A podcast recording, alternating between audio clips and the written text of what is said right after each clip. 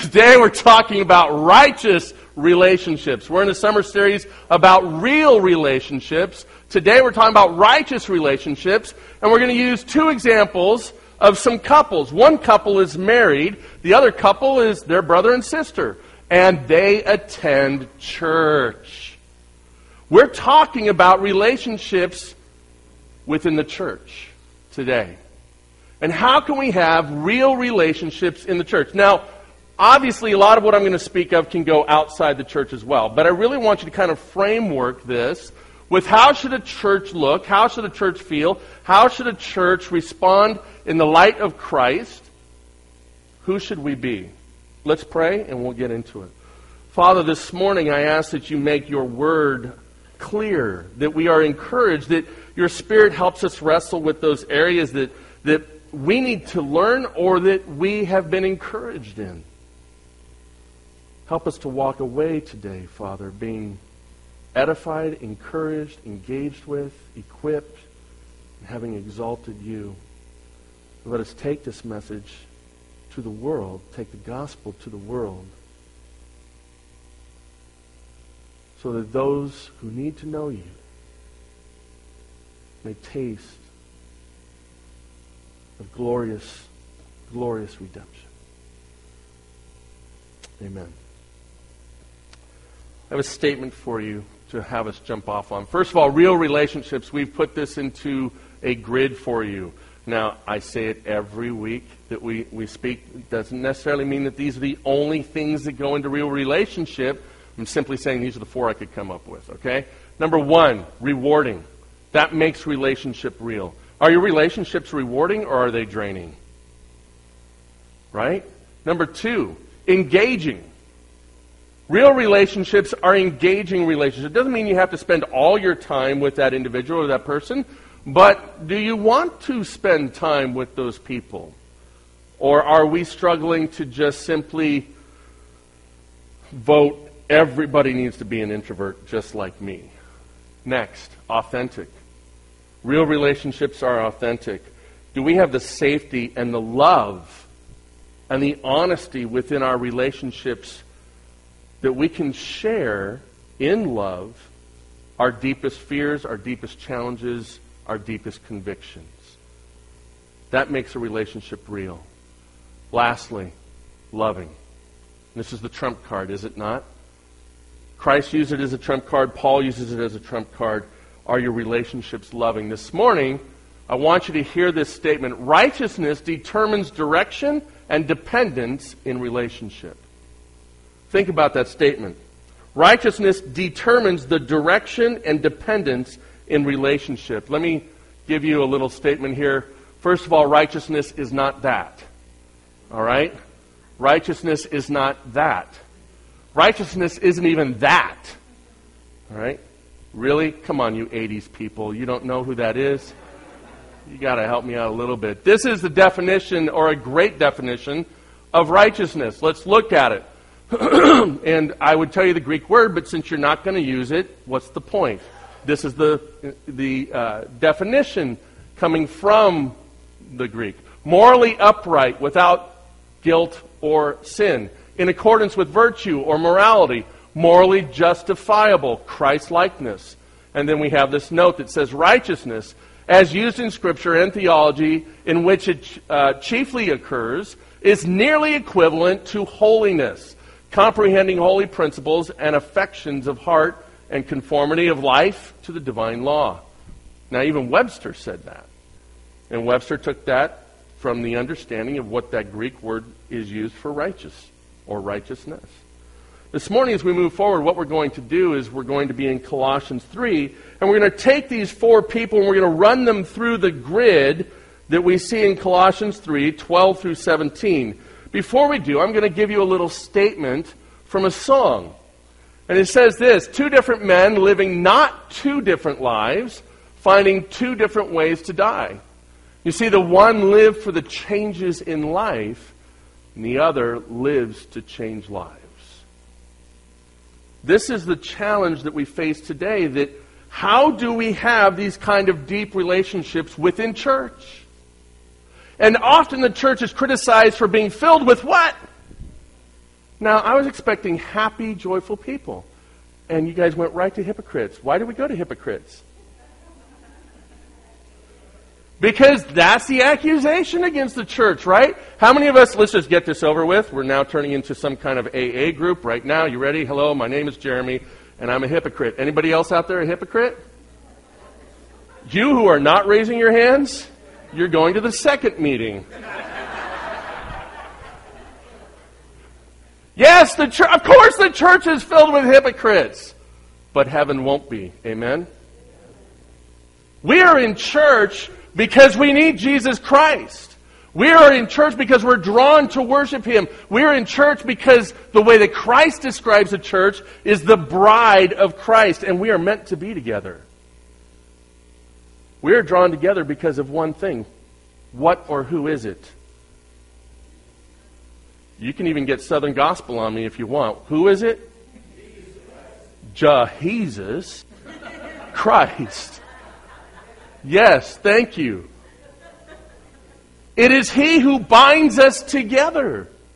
So, why do we get so divided in the church? And what is it that's so important that we'll fight over? Because that means it's much more important than the groom. It's much more important than the groom. Well, let's look at it. I'm going to give us four people here. Number one, Reuben and Sue. All right? They're a young couple. They've just gotten married. They had to move. Uh, and, and they came into town. They're looking for a new church, and they just found, uh, maybe they found our church. So Reuben and Sue are here, and uh, they, uh, they believe in Jesus Christ. By the way, how many of you have been focused on this? Mm, speaking to you, isn't it? isn't it? This is my cheap pandering to the youth of today. Keep them focused.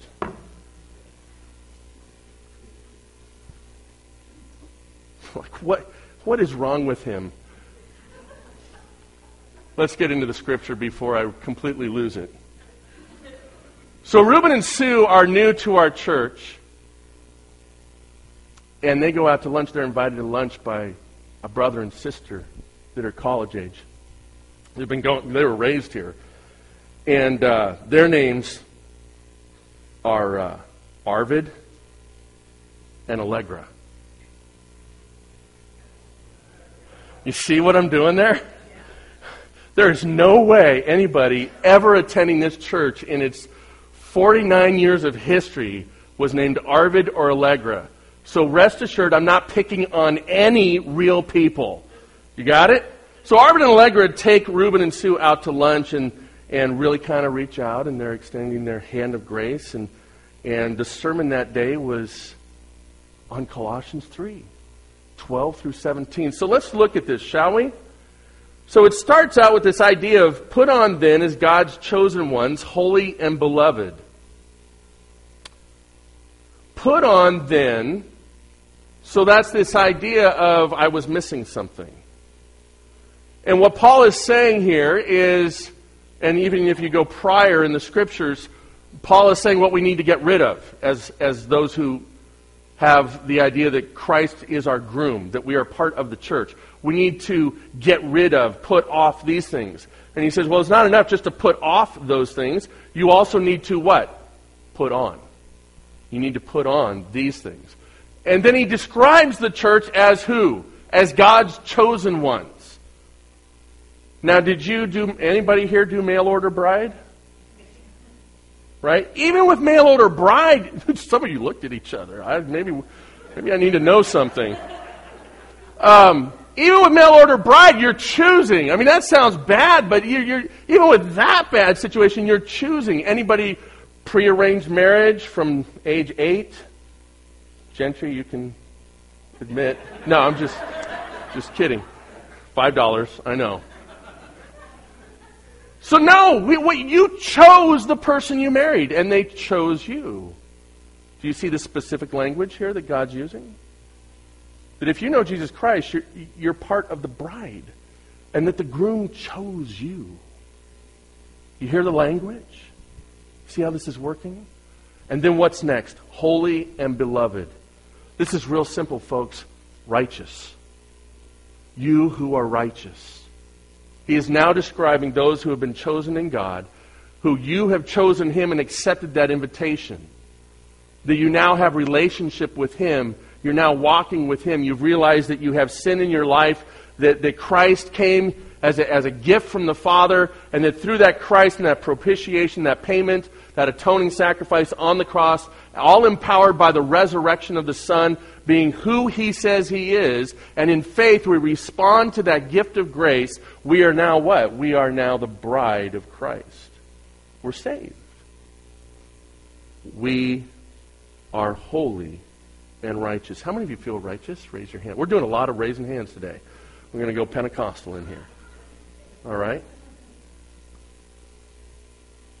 Nobody is righteous? Okay, if, if you're a believer, let me just help you. If you're a believer in Jesus Christ, you are deemed righteous.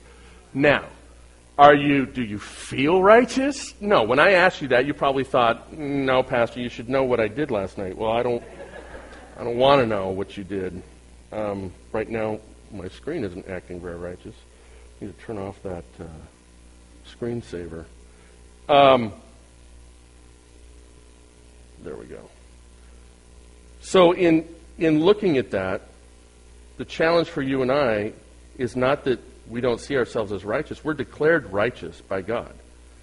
But there's a progressive righteousness that He imputes upon us, that He is working out in us, that He is developing through us through His Son. Are we always on top of it? No. Uh, are we trying to improve in it? Yes. Does he carry us through that? Absolutely. So we're going to see now what that looks like.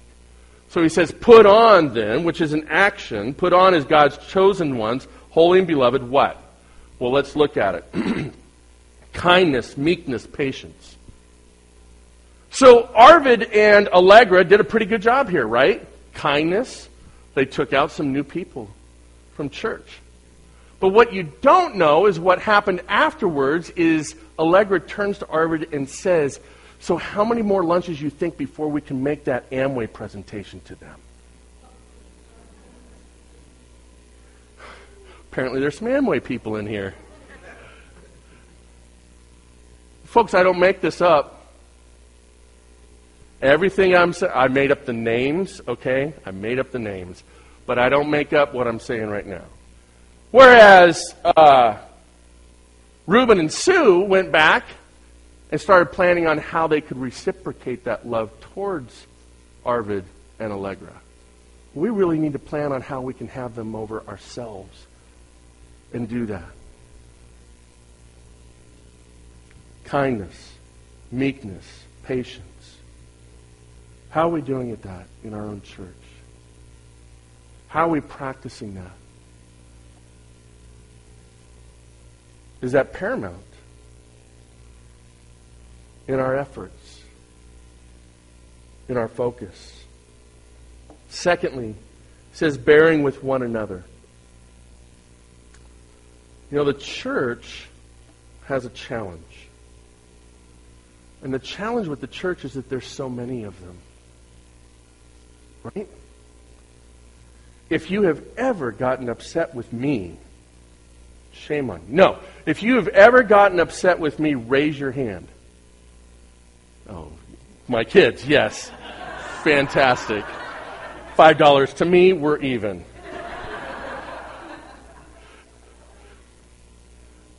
There's a lot of hand raising going on today. I've always said it. If you're around here long enough, eventually I'm going to twist you somehow. Right? Not because I want to, but because I am who I am. And sometimes, hopefully, it's because God's working through me, maybe, on an occasion. And you'll see that as we get deeper into this passage. But thank you. I truly want to say thank you to the ones who have stuck it out because you exemplify this principle that Paul says. I want to thank you for sticking it out when there's someone who has offended you Folks, we've had people leave this church because they came one Sunday and somebody was sitting in their chair that they've sat in for 25 years. Is that bearing with one another? And you know why they leave the church? Because they can. Because there's what? There's well, yes, there is free will. Great. That is very deep theologically. Tag, you're it. Okay. No, because there's 17 other churches within five miles of here. That if I get offended, I can just go somewhere else. How many of us do that with our families? Oh wow! I didn't. That was that was not in the notes. I didn't expect that kind of a reaction, but we do do that with our families, right? Avoidance issues, fight or flight. And what does Paul say? What does God say? What does Christ say? As the groom, does he want the bride to evacuate each other? Does he want the infighting? He says, bear with one another. Bearing with one another is not bear. You know, you get that here. The bear is like, right? Okay, use the use the, the symbiotic relationship there.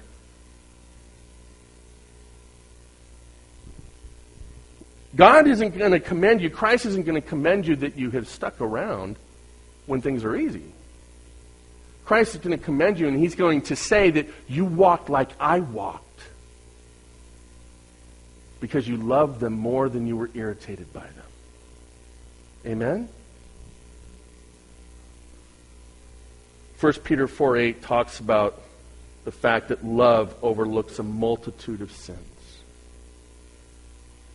If we focus on loving each other, folks, we're going to let those little minor things float by. Let those minor things float by. And when it's major, Come talk. Because you care. Because you love the person deeply enough that you care that you are going to have the conversation. And I guarantee you, most of the time, most of the time, my experience, I'm not just blowing smoke here, but most of the time, it's a misunderstanding and Satan's had his fingers in there somehow, some way. And we get offended over things that we just didn't hear clearly or we misunderstood and we break relationship for no reason other than our feelings are hurt. That's what it means to bear with one another. And so we move on, and it says this it's, a, it's kind of this shift. And he says, And above all these, put on love, which binds everything together in perfect harmony. Well, the next time that, uh, who are two people here? Reuben and Sue go out with Arvid and Allegra uh, there's like this coldness between the two of them at the table, and it's really awkward, and they don't know what to do because they're at like some fundraiser for Boy Scouts, and everything's supposed to be fun and, and exciting. And I'm making this up as I'm going along, obviously. And so there's this weird thing going on, and they're not sure what to do about it. And so poor Reuben and Sue, they try to overcompensate. Have you ever been in that position? Oh, then I'm not making this one up. They try to overcompensate for the tension between Arvid and Allegra. It's difficult, but it can be done. How? And above all these, put on what? Put on love. And what's the promise? Because there's a promise that happens here for Arvid and Allegra and for Reuben and Sue. What's the promise? You're going to receive harmony. Not just harmony, perfect harmony. Perfect harmony. I'm waiting for the apocalypse to hit my wife's car. I'm okay. You're like, where's he going now? I did way too much study before I purchased this car for her for us to save money on gas, and uh, this car just will. There went their college tuition. You know, when a spark plug goes out on this car. And there's something that's notorious on this that there is a harmonic stabilizer that keeps the timing belt in line, and there's a spring that's not engineered right, and eventually that spring gives out, and you get a wobble. And I'm just waiting for the wobble. Because when that wobble hits, so does about a $3,000 bill. Okay? Yeah, that's bad wobble. Right? Folks, we get bad wobbles in our Christian walk and in our churches, don't we? Wow, for that not being in the notes, that really worked well. We get bad wobbles. And so when you hear it, immediately do something about it by loving, by practicing love. And so what happens between Reuben and Sue and Arvid and Allegra. Well, Reuben gives Arvid a call and says, hey, man, you know, I'm heading down to the gym, going to play some racquetball. You want to play?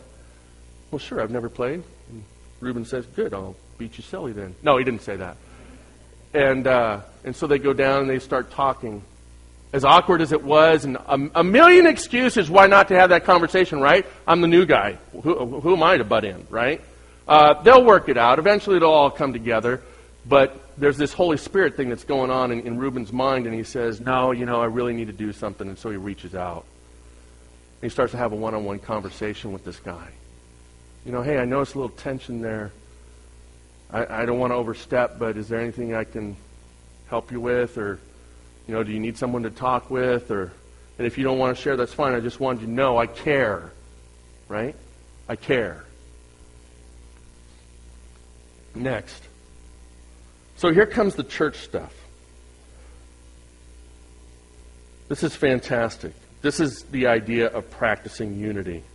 Number one, let the Word of God or Word of Christ dwell in you richly. That if we let the Word of Christ dwell in us richly, it will drive us. It will inform us. It'll set that precedent of what do you do when you hit the wobble? I go to the mechanic when I hear the wobble on the car, right? I don't go to a plumber. I don't go to a road scholar. People, I mean, no offense, Scott. Oh, there's no more Scott. I can't go to the plumber. He's not even in the building. We go to that authority that is going to help us.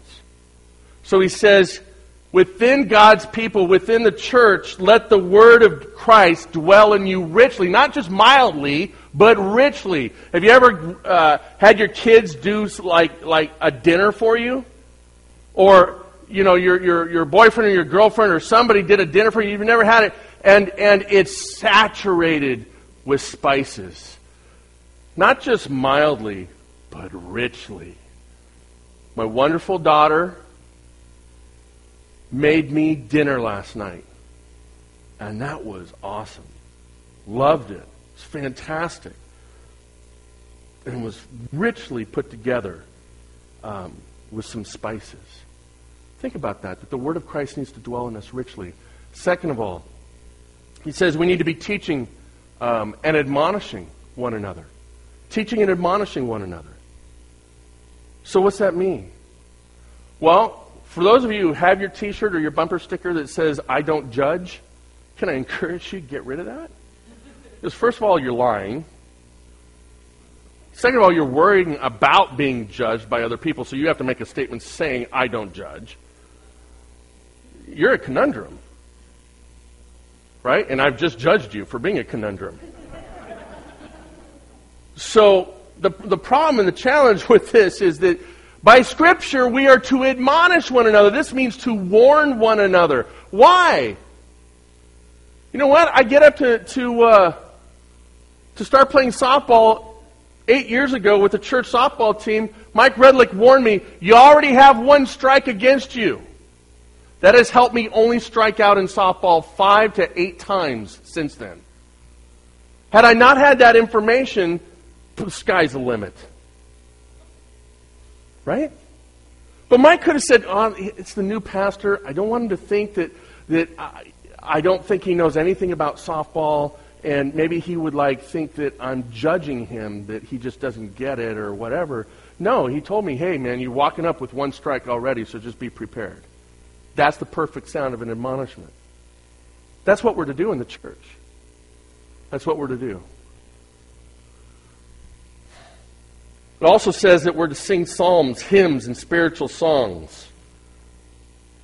You know, there's something fantastic about building unity when we're all singing together. And so there's something that's not so fantastic when we say, I don't know this song. Here's, here's a great mystery to me in all this. I don't know the song, but I'm so tired of the song being just three words that repeat themselves over and over and over. I really don't undersell you all that much. That if the song is three words that just does nothing but repeat itself over and over, you're pretty much going to be able to figure that song out. You know, at least by the second time through. Right? Or is it that we just don't want to sing? Can I just encourage you now? I'm, I'm going to let you off the hook. I'm going to move quickly here, okay? So it doesn't sting too badly. Stop using excuses.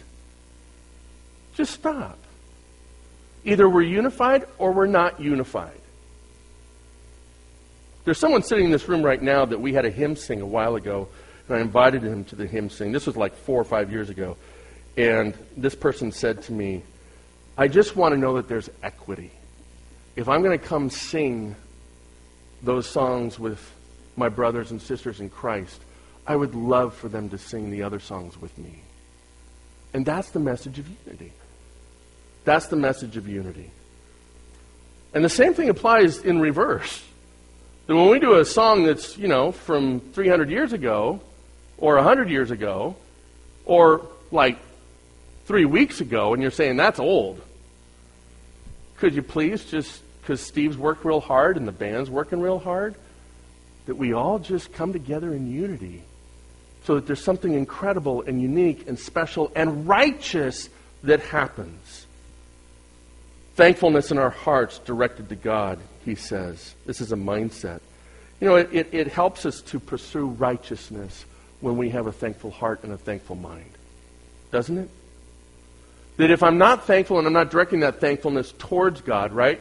He says giving thanks to the person that gives me my paycheck. No, he doesn't. He says saying thanks to my children that made me dinner. No, he doesn't say that, although I should do that. Uh, says thankfulness to all the people that were here when we started service. Thank you so much. Yes, we could say that, but really the issue is if I want to pursue that righteousness and grow in that righteousness, it's setting my mind towards God and being thankful to Him so that I start seeing how God is working over and over and over. Amen? Amen. And that draws me into unity, doesn't it? That draws me into a deeper understanding of righteousness. Lastly, you may be saying, well, how do we do this? Well, remember I told you that righteousness determines the direction and dependence in relationship? This last verse is the key. And whatever you do in word or deed, do everything in the name of the Lord Jesus, giving thanks to God the Father through him. That if the key to Reuben and Sue continuing in their walk and really having an enthralling relationship with the groom is righteousness, if God says, I see you as righteous, so therefore put on, right? But poor Arvid and poor uh, Allegra, that they say they're Christians, they say they're believers, but the evidence is that we just read through patience, kindness, peace, putting on love above all things, teaching one another, admonishing one another, singing psalms together, that there's no passion there whatsoever. There's nothing in here. Then those kind of believers are the ones that have Oh, yes, we're here now, finally. A Mountain Dew just sitting here and say, Look, I've got a Mountain Dew. Isn't that great? It's kind of horrible now. It's kind of warm under these lights. Isn't that great? I have a Mountain Dew. Here's the problem is, what's the value of this thing? It's when you drink it.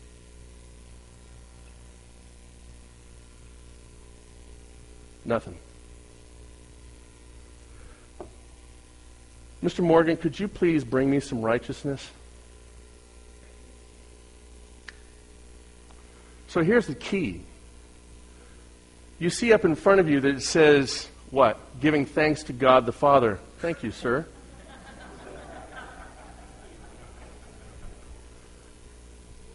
It says what? What's the key? To having that righteous life within church and there being unity within the church and having real relationship with God and with my neighbor. It's righteousness. It's that which sets us apart. How do I grow in righteousness? Let me tell you, next time you're a little irritated with somebody, start saying it in the name of Jesus. What?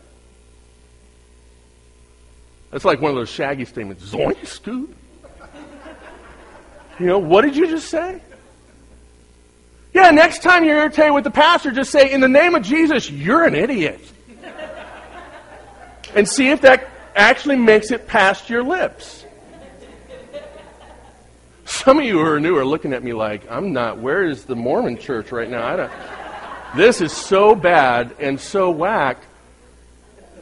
Next time you're angry at someone within your family, say in the name of Jesus and just start spewing all the venom. See if you can do it. Next time you're so angry about a decision that's made here to do this ministry or that ministry and it affects you, then just say, in the name of Jesus, I'm so angry I could I'm I'm moving churches. I'm I'm out of here. I can almost guarantee you you can't do it. But what can you do in the name of Jesus?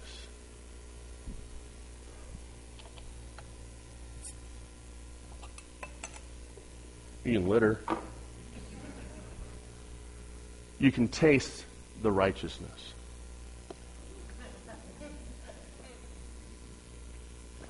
This one's for the younger people because that's horrible.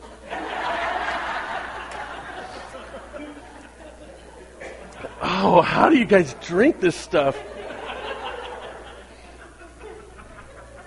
No, no, I'm not putting it on the altar. No. Do you understand the point? That I can be like Arvid and Allegra and I can say I have Christ and I'm part of the body. But I'm never getting the righteousness because I'm not naming the name of Jesus. Whereas the other two are naming the name of Jesus, Reuben and Sue, with everything they're doing. And what does that do?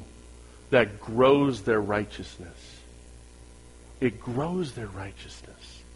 And by doing that, all those petty things start falling away. And all these things that Paul lists here, we are actually doing with a sincere and righteous heart. You got it? All right. I'm going to dismiss you in prayer, and I didn't pull it off. But that was a 20 or 25 minute sermon. That w- that's not half bad. So, can I get an amen? amen? All right. All right. Jesus, help me. Let me pray for you. And again, if you have children, run, grab them. We do have our offering in the back. If you filled out a card, you can drop that in the box on the right. If you have brought your gifts today as, a, as an act of worship to the Lord, they go in the box on the left. And uh, I'll pray over the offering as well as I dismiss you. And remember, shh.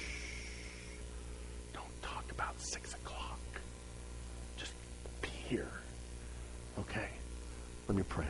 Father, we ask that you guide our time after this service, that we contemplate the, important, the importance of righteousness, and that the key to all of this is naming the name of Jesus as we move through our decisions, our circumstances, our problems, our joys, that we name the name of Jesus. And as we do that, God, you have given us the confidence that we will grow in our righteousness.